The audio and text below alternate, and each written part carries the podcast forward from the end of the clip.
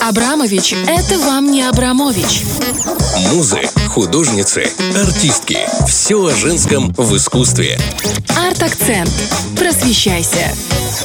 Погружение в искусство, как всегда, с Александрой Дега, арт-акцент. И несмотря на то, что Саша сейчас находится у нас в Амстердаме и дарит э, все, себе в первую очередь эти эмоции, чтобы потом их передать нам сюда, в Тирасполь, и здесь рассказать о своем путешествии, тем не менее, мы не можем пропустить выпуск арт-акцента. Дамы и господа, встречайте, это Саша Дега. Да, любовь к искусству, она безгранична, поэтому где бы я ни была, арт-акцент всегда будет на месте, а значит в понедельник. Сегодня у нас э, очень интересный выпуск, он будет посвящен одной картине. Эта картина называется «Клятва Горациев» Жак Луи Давид. Я уверена, что все наши слушатели ее видели хоть раз, потому что она действительно невероятно известная. Но о чем она? Тут большой вопрос, знают ли люди. Значит, «Клятва Горациев» — это картина, которая написана в веке 18 19 и она написана, ну, отчасти как предреволюционные настроения во Франции, потому что через пару лет произойдет революция, монаршая история падет, и начнет абсолютно новый этап своей жизни Франция. И вот эта картина молодого дерзкого художника Жака Луи Давида, казалось бы, написанная в стиле неоклассицизма, она на первый взгляд не выдает свою начинку, но только на первый взгляд. А если хотя бы немножечко поразмышлять, вот она выдает тот самый перец, который там есть, а он там точно есть. Картина рассказывает нам, казалось бы, это только первый план. С первого плана она рассказывает нам о том, как братья Гораций пошли противостоять братьям Кориациям. О чем эта история? Э, два поселения в Древнем Риме, эм, территории переходят э, то одним, то другим, то есть постоянная борьба за власть. Но вот какой-то момент было перемирие. И вот эти вот братья, а с одной семьи и с другой семьи, они дружат, они общаются, они растут вместе. Сестры, которые в этих семьях, они женятся на братьях. То есть у них не просто дружба, а у них уже и семейная история закладывается. Но в какой-то момент между их городами происходит э, военное столкновение. И отец Горациев, он говорит своим сыновьям о том, что все, что касалось семейных уз, не важно. Важна, важна только гражданская позиция, отстоять свою политическую стабильность, и вы идете войной на своих вчерашних друзей, а мнение жен вообще никто не спрашивает, но я об этом тоже скажу. И казалось бы, это же жуткая вещь. Жуткая вещь. Неужели нельзя договориться? Нет, договориться нельзя. Это вот история про гражданский пафос. А история, казалось бы, раскрывается древнего Рима. Древнего Рима. И вот здесь Жак Луи Давид прекрасно с нами работает. Он выставляет суперграмотным образом саму картину. На этой картине есть три арки, там вообще цифра 3 очень четко сработана в самой работе. Значит, три арки, и в этих трех арках три группы лиц. Первая группа лиц – это три сына Горация, и они в таком жесте э, согласия к отцу поднимают руку. Руки эти раскинуты по диагонали, как определенное крыло. И мы понимаем, что не все они вернутся с этой встречи. Вторая арка и вторая группа – это отец с мечами, который может быть, даже не понимает, что он отправляет своих сыновей, а вдруг на верную гибель.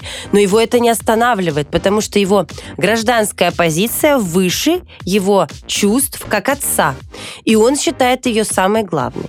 И третья группа, третья арка, это женщины которые сидят, и они у художника прописаны так, как прописана была жизнь женщины в это время. Бесправная без мнения. Женщина слишком слаба, женщина слишком эмоциональна, и принимать решения и включать свое мнение в эти процессы она не имеет права. Они просто сидят, если эти две группы стоят в позе победителей, в позе тех, кто сейчас решит вопрос, такая уверенная позиция, контрапост, упадание на одно бедро, то есть ты прямо увидишь эту уверенность, то женщины сидят и плачут.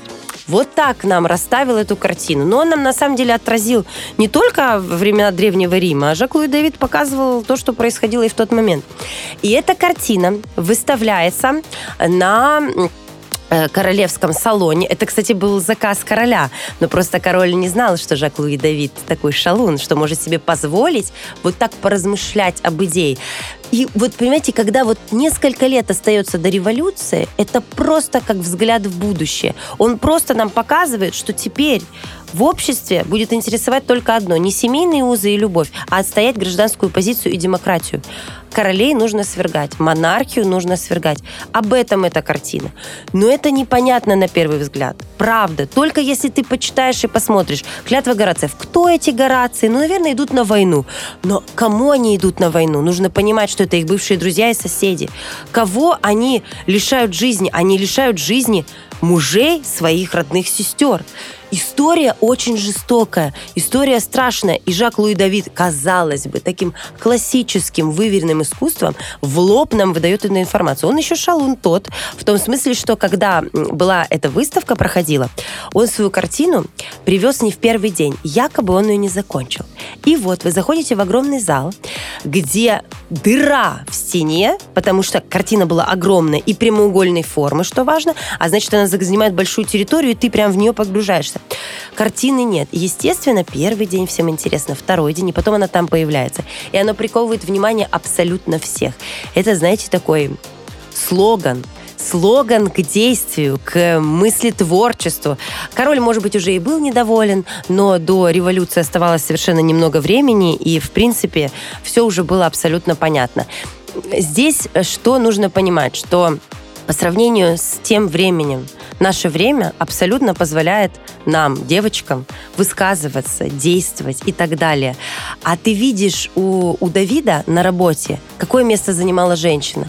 А история обращена, казалось бы, изначально к Древнему Риму. И ты понимаешь, сколько, сколько сотен лет женщина не имела слова.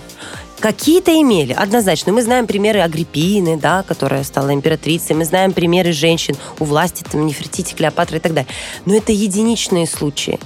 И это должно нас поддерживать в момент э, того, когда вдруг нам кажется, что нас кто-то не слышит и не понимает. У нас есть возможность высказываться. И искусство порой может подчеркнуть нашу собственную свободу, казалось бы, таким нетривиальным способом.